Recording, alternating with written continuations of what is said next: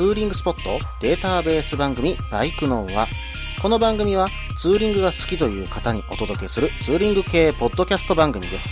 私のみならず、皆さんのおすすめスポットやグルメ、イベントなどを紹介、共有ができればと思っております。どうぞ皆さんよろしくお願いいたします。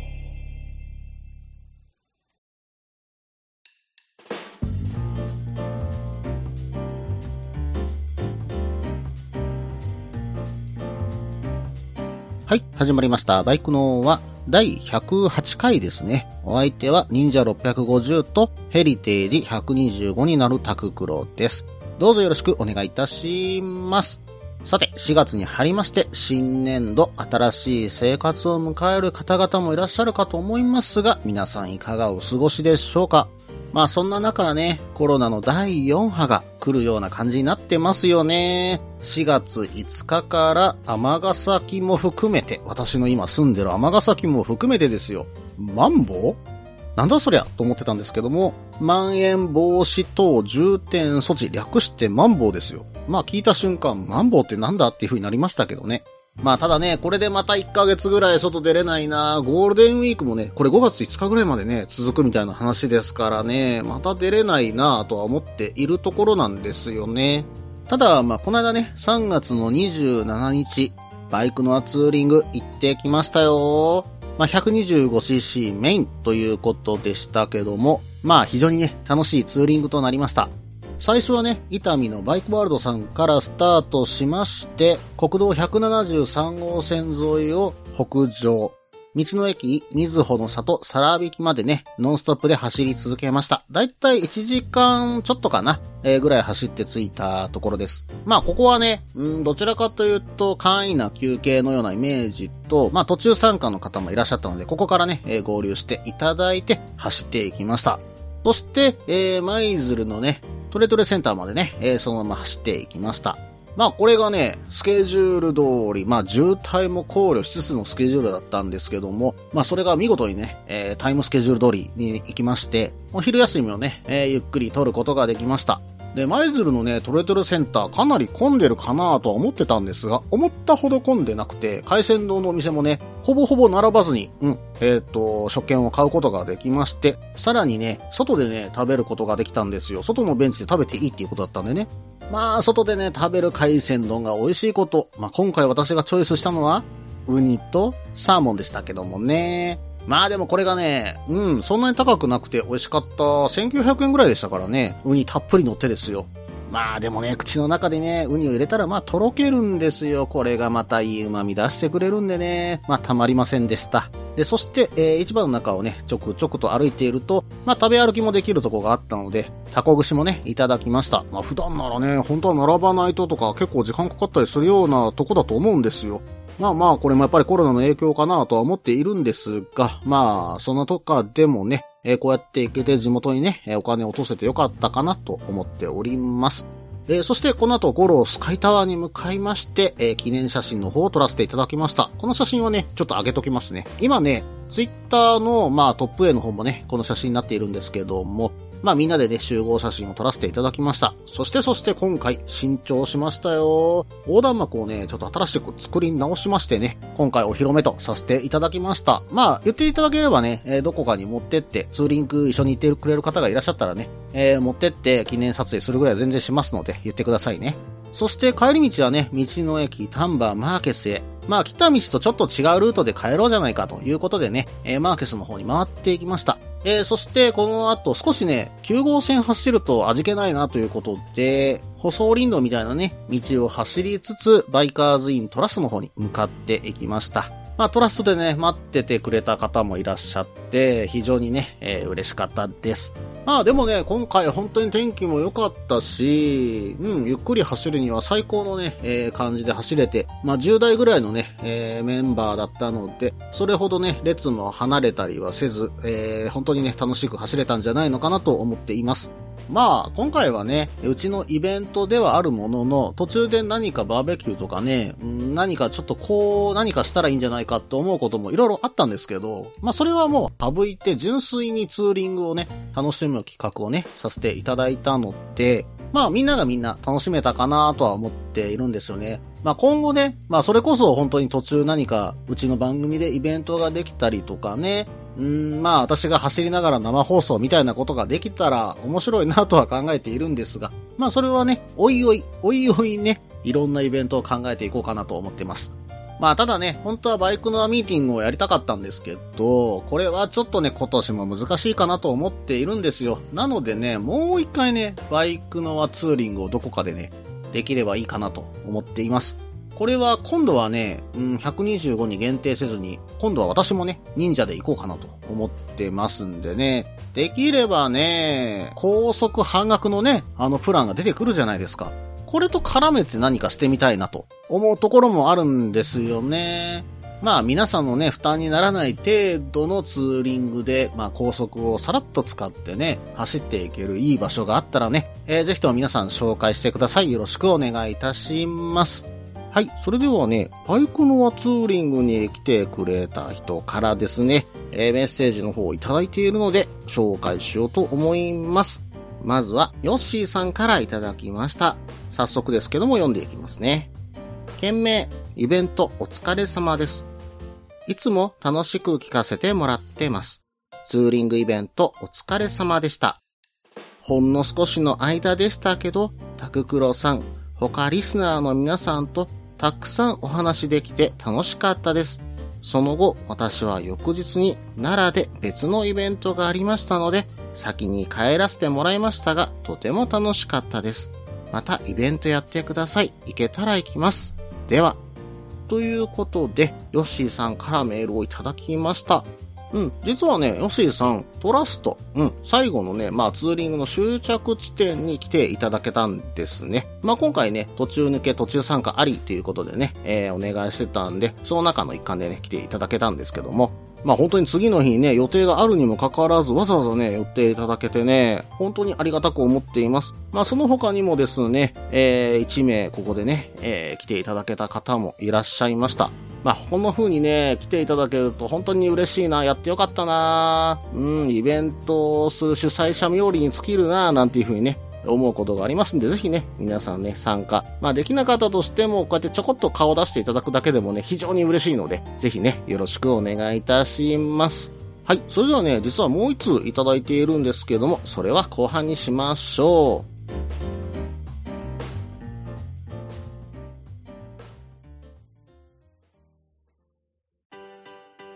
落ち着いて聞いてください。あなた EBR 症候群です。だって、だってお前ハヤボルトじゃんって。もう私、ビュエルっていうアメ車乗ってますけど。なんか、無理やりいいこと言おうとして 忙しいあなたに心のパーキング。元バラエティラジオ。Good speed。この番組は初心者には情報を、ベテランには懐かしさを。バイクトークを楽しみながら、バイクとライダーの社会的地位向上を目指す、バイクバラエティ番組です。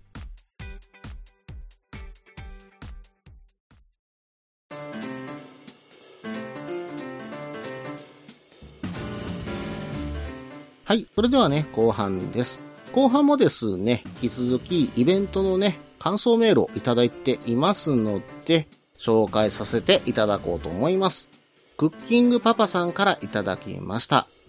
件名、ふつおた、かっこ、ツーリングお礼。タククロさん、先日は舞鶴へのツーリング企画お疲れ様でした。CD125 で参加させていただきました。とても楽しかったです。トレトレ市場の海鮮丼は正直観光地目当ての丼でしょ？と思っていましたが、食べてみてとても美味しかったです。家族のお売りしをもらって出てきましたので、お土産に海軍カレー、子供にはふりかけ、奥さんには甘いものを買って帰りました。ツーリングでは行った先の名産を使ったレトルトカレーをお土産に買って帰ることをルーティンにしていますが、海軍カレーはスパイスも効いてレベルが高いと感じました。天気は絶好で桜も咲き、とてもリフレッシュできた一日でした。しかしながら最後にエンジントラブルで離脱してしまい申し訳ございませんでした。後半最後の休憩の丹波マーケスを出たあたりから加速が鈍くなり、やばいなと思っていましたが、最後の坂道で力尽きました。ポンという音とともにエンジンが止まってしまいました。あの時、皆さんから大丈夫ですか？と声をかけてもらい、大丈夫ですと返事していましたが、正直、あ、これエンジンいったなと確信してました。タドアイさんはじめ後続の方にとても心配いただきましたが、迷惑をかけるわけにはいかないちょっぴり恥ずかしさもあり、そこで離脱することにしました。エンジンがまともに動くか心配でしたが、エンジンをかけずに山を降りたあたりでエンジンスタートさせるとなんとかかかり、走れそうでしたので、だましだまし走らせて帰りました。帰りの国道9号線が渋滞していましたが、私にとってはありがたかったです。なんか逃げ出すように帰ってしまったので、無事の連絡も兼ねて夜の飲み会に強引に参加させていただきました。日本酒もお蕎麦もランもとても美味しいお店でした。ありがとうございました。今度は快調なバイクで参加いたしますので、また仲間に入れてください。かっこ、現在エンジン乗せ替えの作業中です。本当にありがとうございました。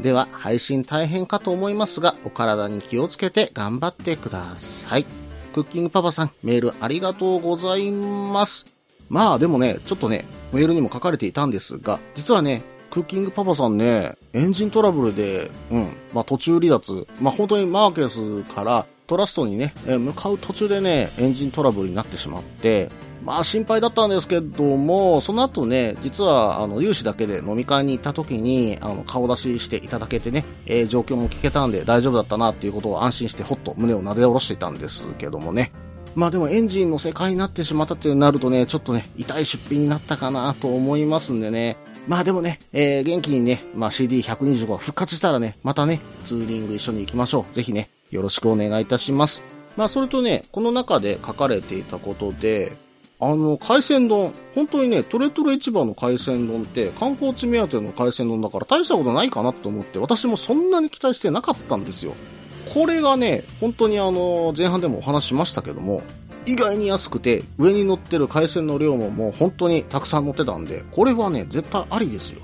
まあ駐車場も広くてね、バイクも置きやすいのでね、うん、まあこうやってね、中であの書いてた通り、お土産もね、やっぱり買って帰れるっていうところがあるのでね、マスツーリングにはね、最適なスポットなんじゃないのかなと思いましたね。あとね、絶妙に桜が綺麗に咲いてたんですよ。これがね、走ってる時に、まあ、ちらほら見えるのもあればですね、途中ところどころの桜並木もね、もう目移りするぐらいね、綺麗にね、咲いてたんでね、もうこの桜の中をツーリングするっていうのはね、何気に気持ちよかったですね。この桜のね、チラチラと舞う中をバイクで走るのはね、本当に幻想的で私非常に好きですよ。まあそういうね、またスポットいろいろあったらね、あの来年ね、ぜひ行かせていただきたいので、えー教えていただけたらと思います。そして、まあちょっとね、ツーリングの、まあ終わった後に有志でね、えー飲み会に行こうというお話を実はしてたんですよ。これツーリング途中で話してたんですけども。で、丹波マーケスの時に、うん、あの、行くなら誘って、行くなら飲みに行くなら誘ってっていう風にね、クッキングパパさんから念押しをされた上で、あのー言われてたので、まあ、これは誘わないわけにはいかないだろうということで、まあ、ぜひね、来てくださいということで誘わせていただいたんですけども、メッセージのね、内容で最後なんか、ん？って思いませんでした？お店で日本酒もお蕎麦もラムもとても美味しいお店。なんだそのお店はっていうふうに思いませんでした？皆さん。うん、実はね、私最近ね、ちょっと行きつけのお店がありまして、まあ、立ち飲みのお店ではあるんですけども、重曹にあるね、お店で、昨年のまだ12月にオープンしたばかりのお店なんですけども、スタンド蕎麦三角プラス羊星さんっていうね、まあ、本当に、立ち飲みでね、まあ、ラム肉と、えっ、と、10割そば。これをね、両方楽しめた上で、さらに日本酒もラインナップがあるというね。うん、なかなかね、なんだろう、蕎麦とラムなんてね、まず合わさることないじゃないですか。まあ、これがね、でもうまいんですよ。ラム肉はラム肉でちゃんとマトンをね、使って、でもそれをちゃんと炭火焼きして、匂いも残らず、うまーく焼き上がってるんですね。さらに、蕎麦に関しては10割蕎麦、こだわりの10割蕎麦ですよ。これがまたたまらないんですよ。またその他にね、お酒にはおつまみもたくさんあって、立ち飲みだからめちゃくちゃ安いと言ったようなお店がね、実はね、重曹にね、できまして、まあまあ、ちょっとね、えー通わせていただいております。まあ、立ち飲みのくせにですよ。立ち飲みのくせになんとね、座敷もあったりするんで、実はその時は5人で行ったので、座敷も実は借りれてね、えー、そこでね、えー、飲んでおりました。まあ、バイク談義とかするには最高の場所だなまあね、ライダーさんね、グルメな方多いじゃないですか。まあそういう方にでも自信を持っておすすめできるので、まあぜひね、えー、どなたかね、一緒にバイク談義をしたい、まあお酒を飲みながらバイク談義をしたいという方がいらっしゃればね、えー、ぜひね、一緒に行きましょう。よろしくお願いいたします。クッキングパパさん、メールの方本当にありがとうございました。エンジンの方ね、ちょっと残念なことになっちゃいましたけれども、またね、これに懲りずね、えー、ぜひね、ツーリングの方一緒にね、走りましょう。よろしくお願いいたします。ということでね、ツーリングの感想便りをね、2通もいただきました。皆さんありがとうございました。次はね、えー、排気量縛りなしのね、えー、ツーリングさせていただきます。その時にぜひね、皆さん来てください。よろしくお願いいたします。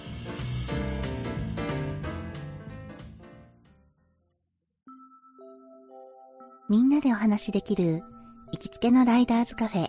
ネットに作りませんか？バイク系雑談番組、アットみずき。この番組は、プレゼンターの私、みずきがお話しするだけでなく、リスナーの皆さんにもコメントで参加していただき、バイクに関するお話をしていく、インタラクティブ型バイク系雑談番組です。近況やお題から始まった話が、どんな話につながるのかは、参加する皆さん次第。アットみずきは毎週木曜日、21時からツイキャスにて放送中。番組の詳細や過去放送の情報は、ひらがなでアットみずきと入力してウェブで検索。皆さんとお話しできるのを楽しみにお待ちしています。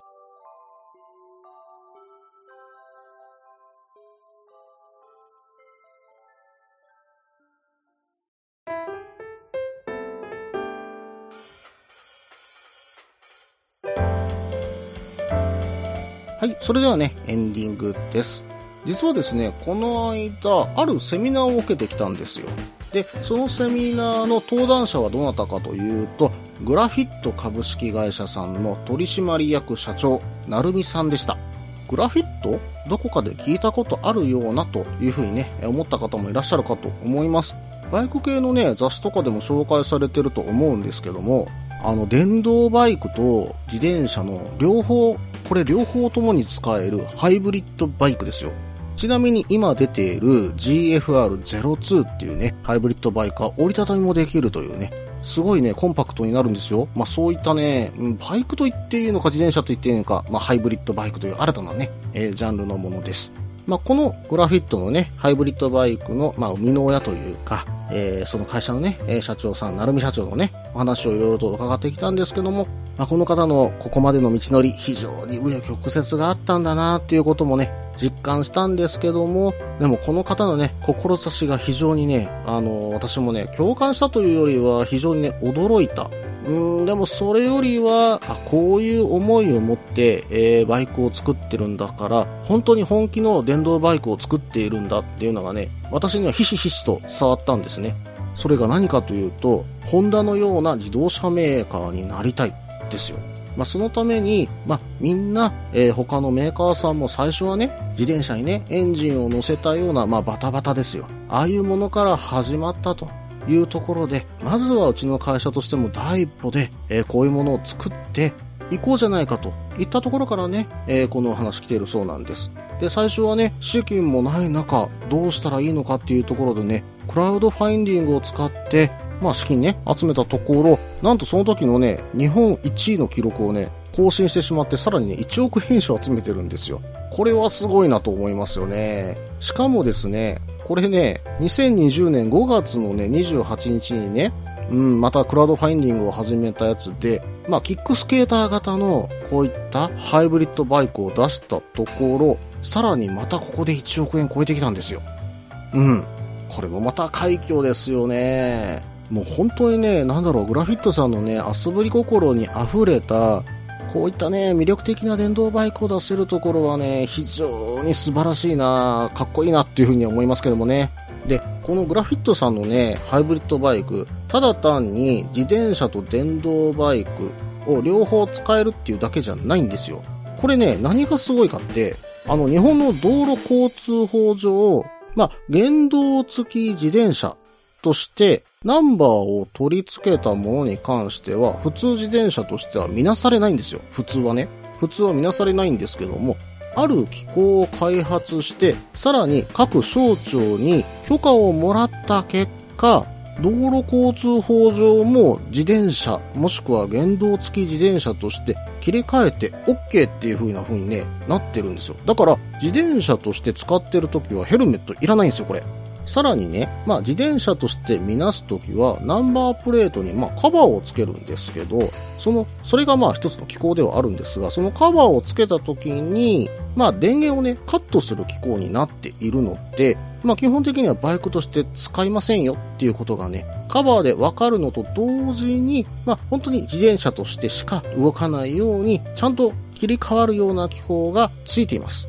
まあ、これの何がすごいかっていうのは、いろんな省庁、本当にそれを全てから許可をもらってきたこと、これはね、私もすごいなと思いましたね。まあ、それだけね、えー、なるみ社長が情熱をね、かけて作られているバイクなんだな、というふうにね、えー、本当にそれがね、今回のセミナー伝わってきました。